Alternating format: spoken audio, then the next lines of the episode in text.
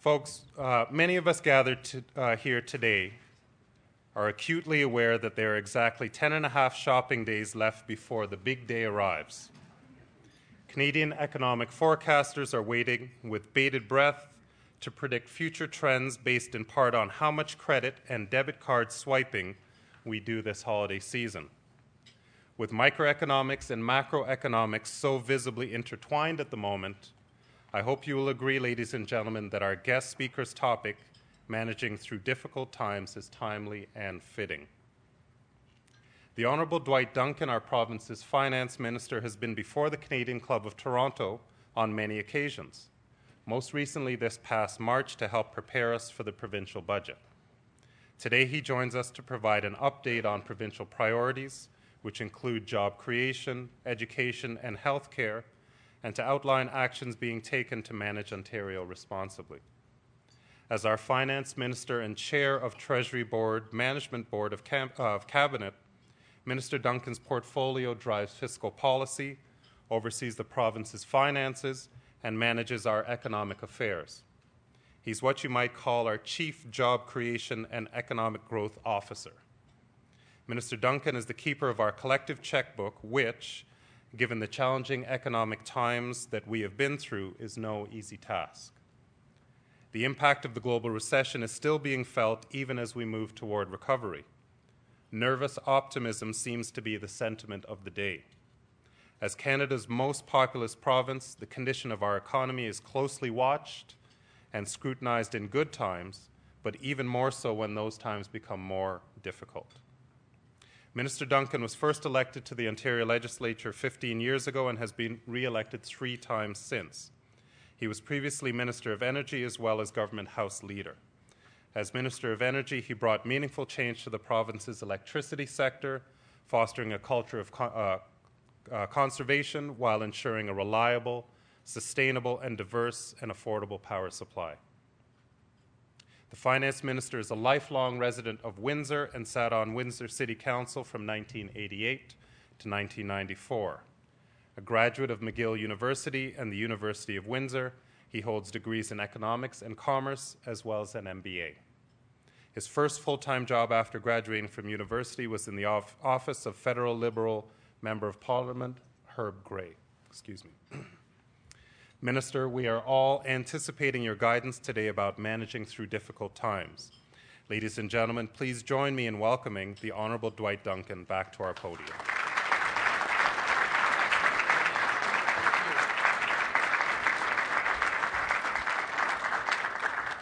Thank you, uh, Nick, very much for that uh, kind introduction.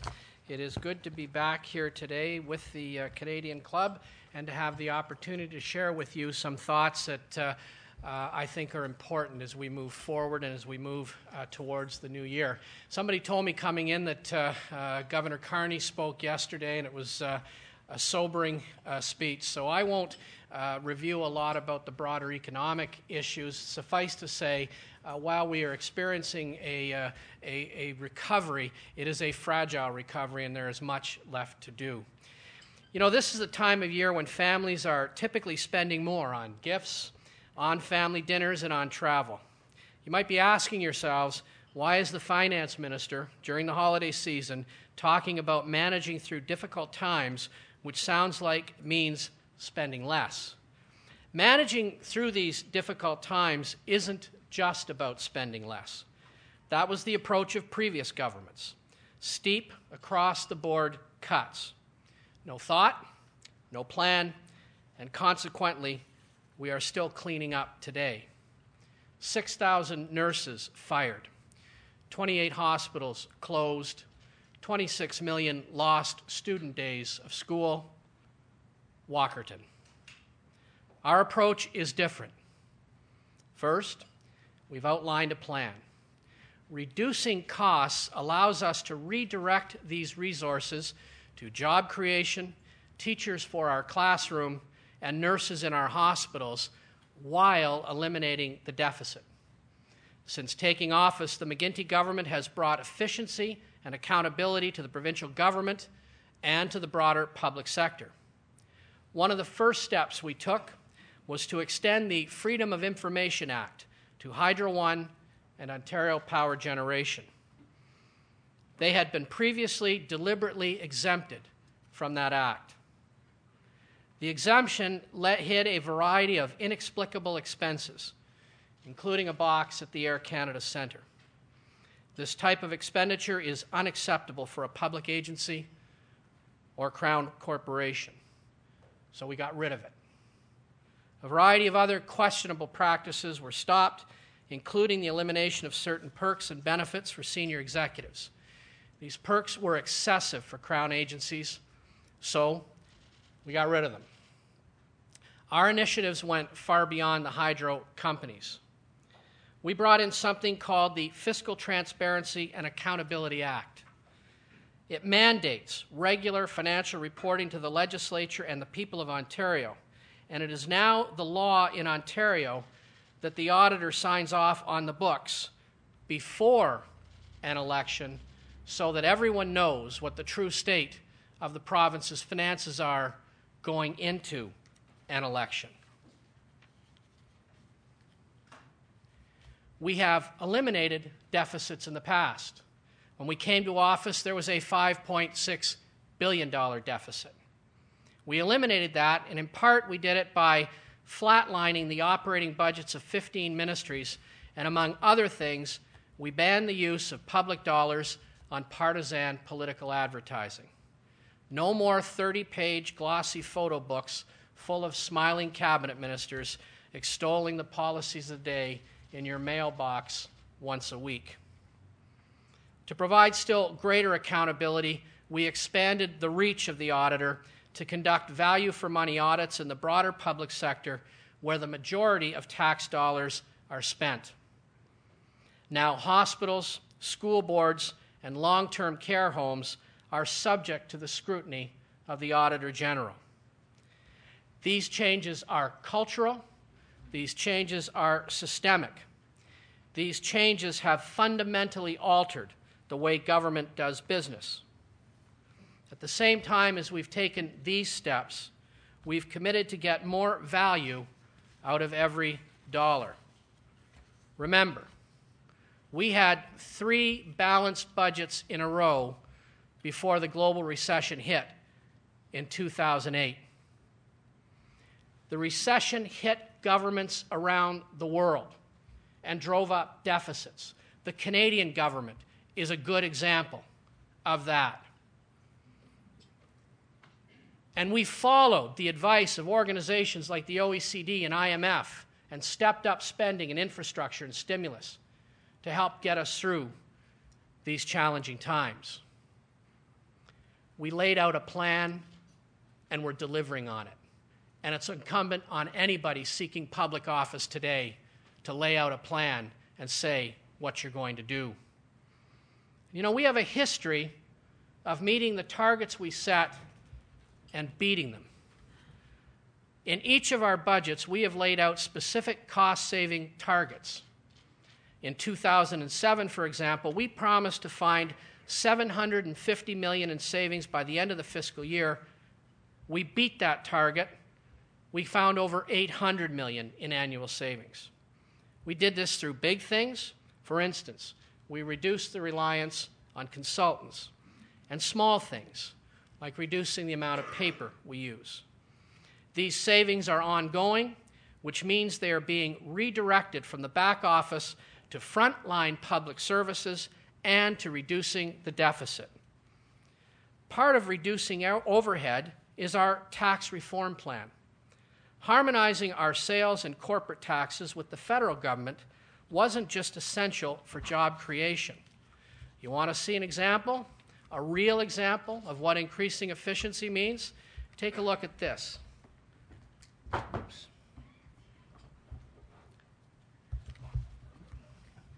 These are the regulations we eliminated.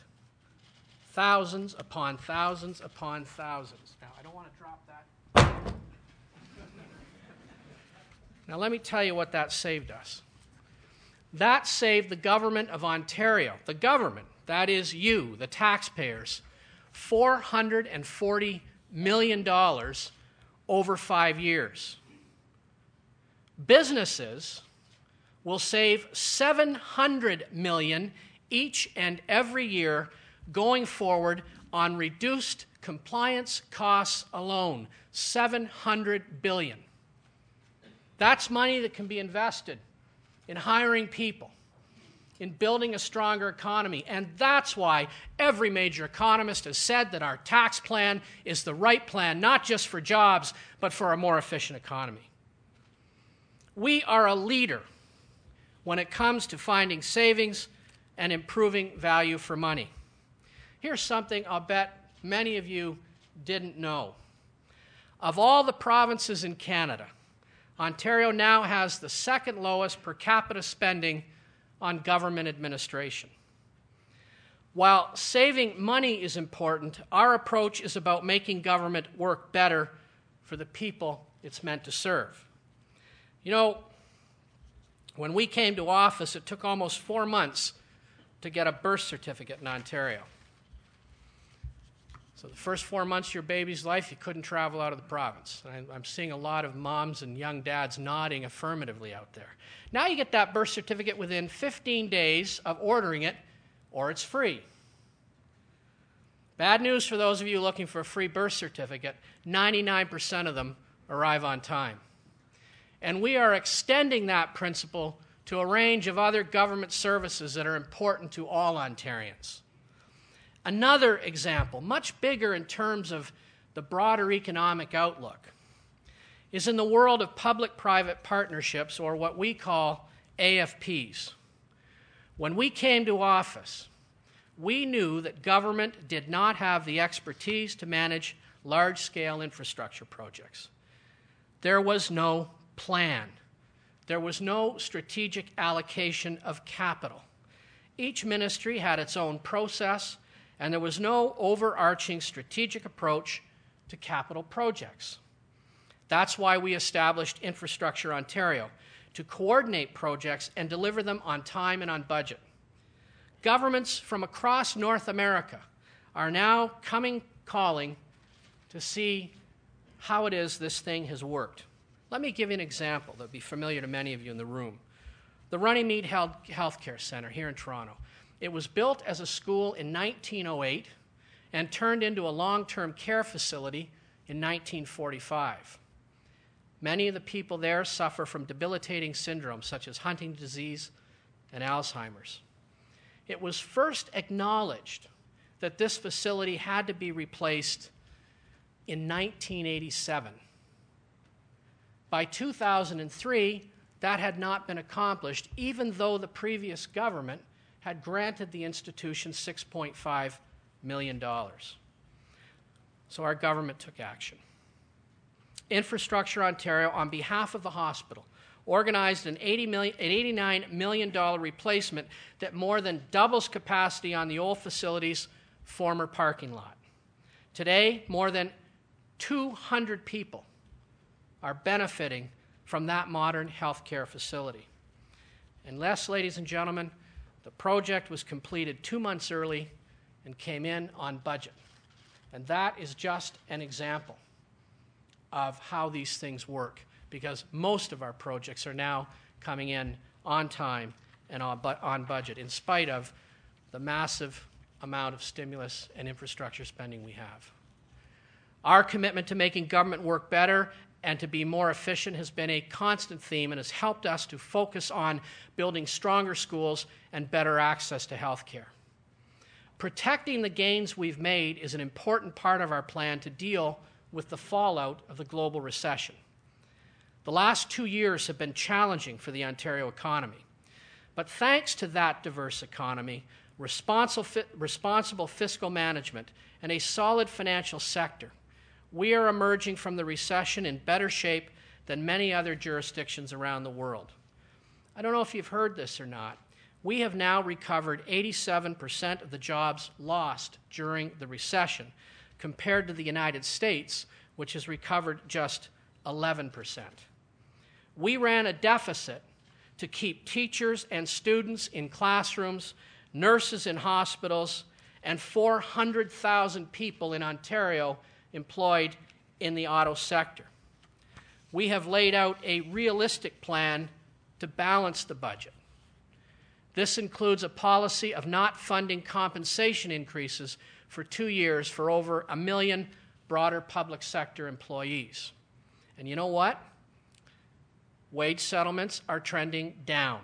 In fact, the average settlement since the 2010 budget is now below the average of the private sector and municipal and federal public sectors. Now, there are people who would like to see us get into a fight. There are people who would like to see protesters on the line. There are people that think it would be a good idea to not have labor stability in the middle of a fragile economic recovery. We rejected that, and we will not go down that path. Our government believes, and I believe, that people of goodwill can work together to find solutions to difficult problems. It takes more time, it's more complicated, but it works. And we will continue to build on those successes that we've experienced to date. And you know, we're leading by example. We have a three year salary freeze for all MPPs. The Ontario Public Service is being reduced by 5% over three years. Use of consultants since we took office has been cut by 50%. You know, one of the interesting things that happens, you know, you lay off a whole bunch of people without thinking it through, and then you hire them back as consultants and you pay them more money. That's what happened. And by the way, you lose some of your top talent and expertise. We lost, by the way, all of our best land claims negotiators to British Columbia. We wish now we hadn't. We lost all that institutional memory. And then, by the way, when you do that, you pay them severance. So, do you save money? I don't think so. Our approach is altogether different.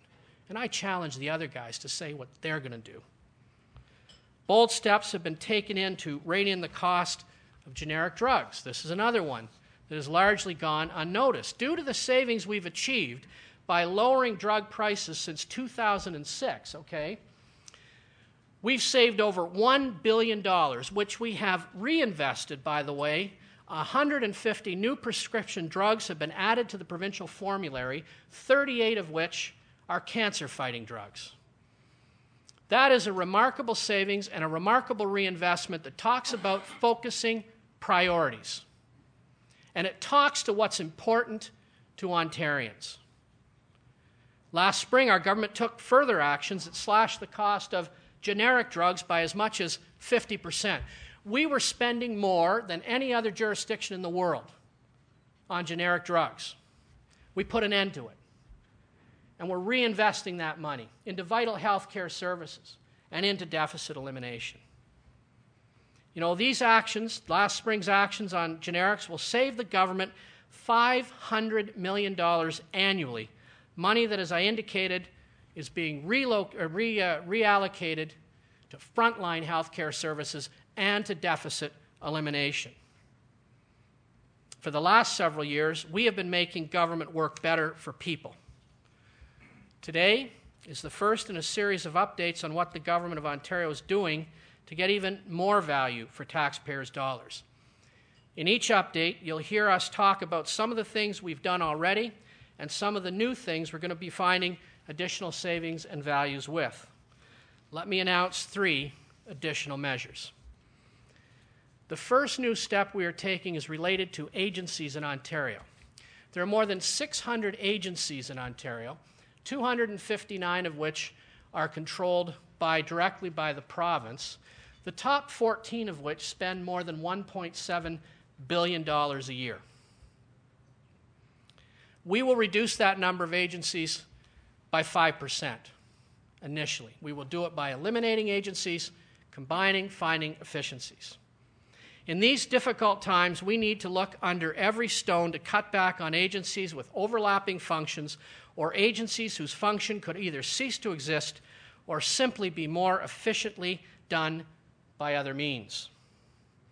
We are looking in our own backyard and we are also working with our partners to manage even better together in lean times.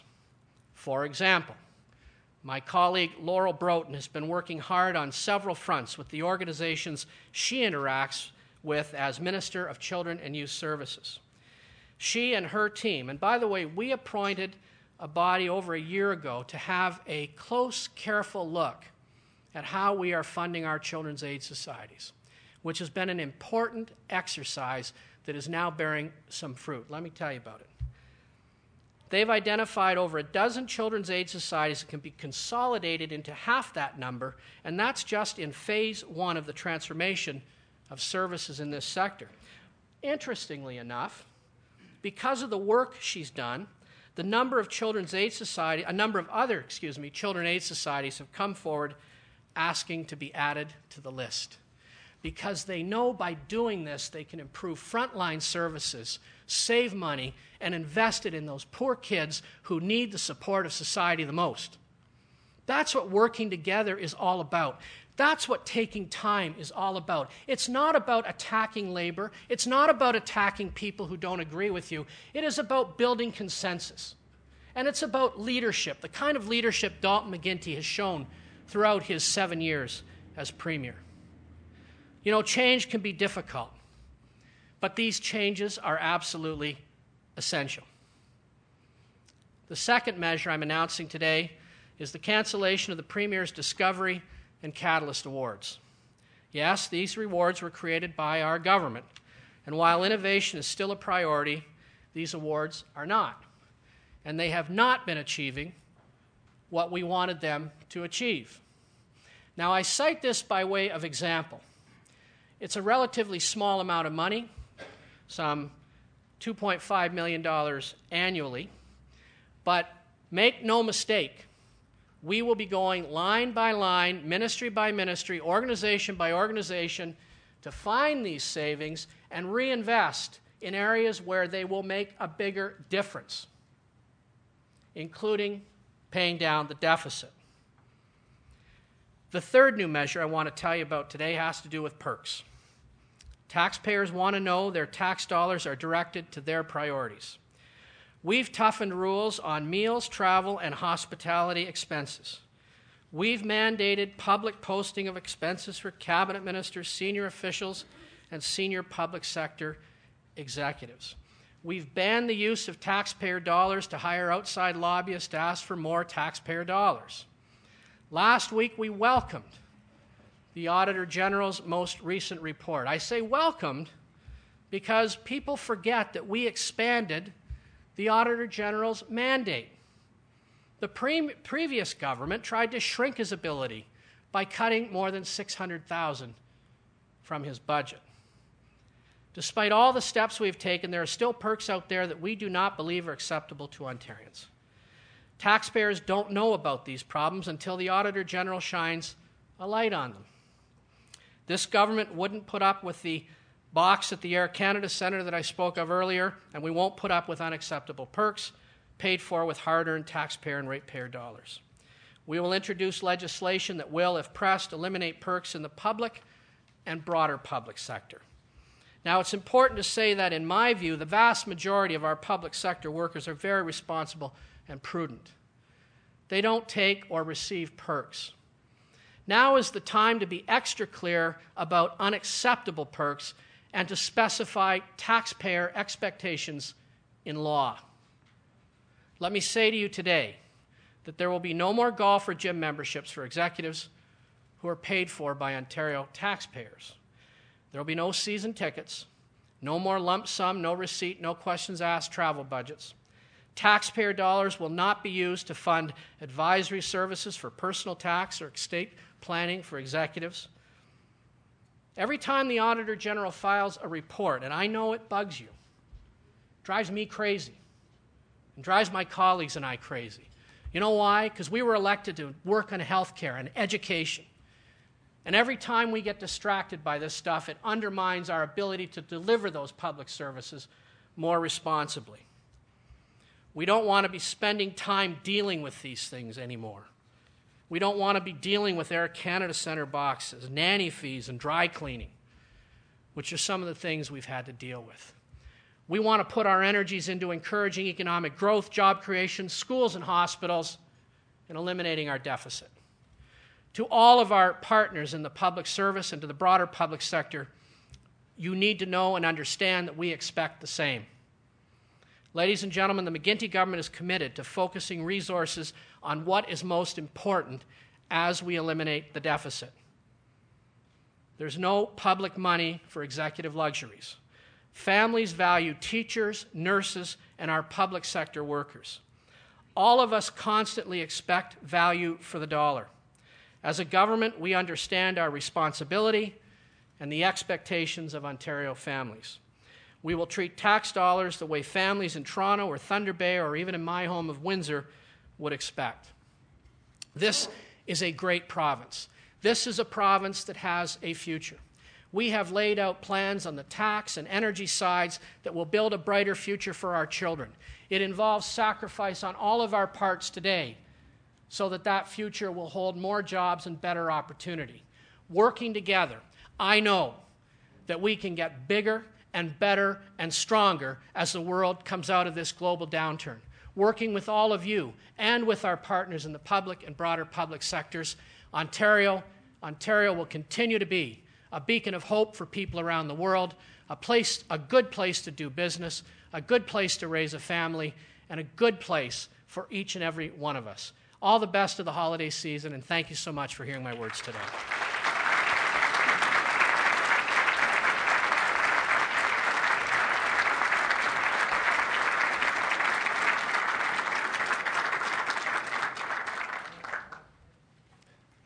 Thank you very much, Minister. I'd like to call Tenio Evangelista, Director of the Canadian Club, to the podium.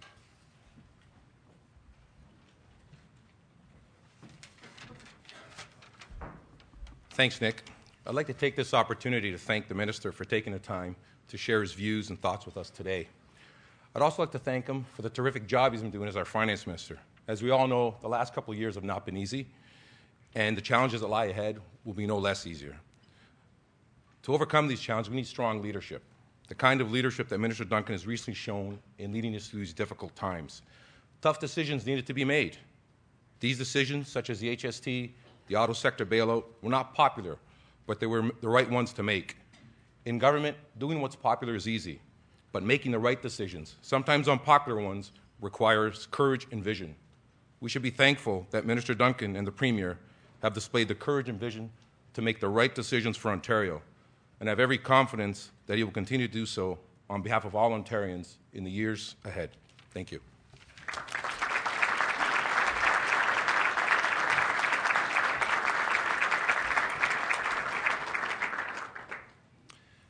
Thank you, Tenio. Thank you again, Minister Duncan. And thank you once more to TD Securities and Campbell Strategies for making this event possible. Now, before we uh, break for lunch, I'd like to list a few upcoming events at the Canadian Club of Toronto. On January 4th, please join us for our 34th annual Financial Outlook Luncheon uh, uh, for 2011, featuring the National Post's uh, Terence Corcoran, Diane Francis, and John Ivison, and Scotiabank's Warren Jestin. This event will be moderated by Amanda Lang, Gemini Award winning CBC Senior Business Correspondent and anchor of the Lang and O'Leary report. On January 13th, Margaret Franklin, chair of the Board of Governors of the CFA Institute and president and CEO of Kinsale Private uh, Wealth, will discuss the steps investors, regulators, government, and industry participants should be taking to enhance investor protections.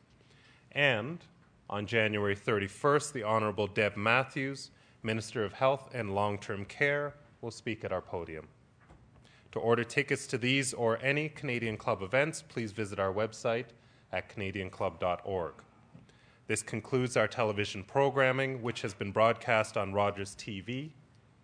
We are grateful to Rogers TV and 680 News for their continuing promotion of Canadian Club events. Now, ladies and gentlemen, please stand and join me in a toast to Canada.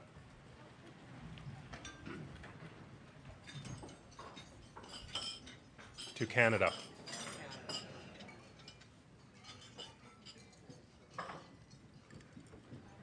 Enjoy your lunch.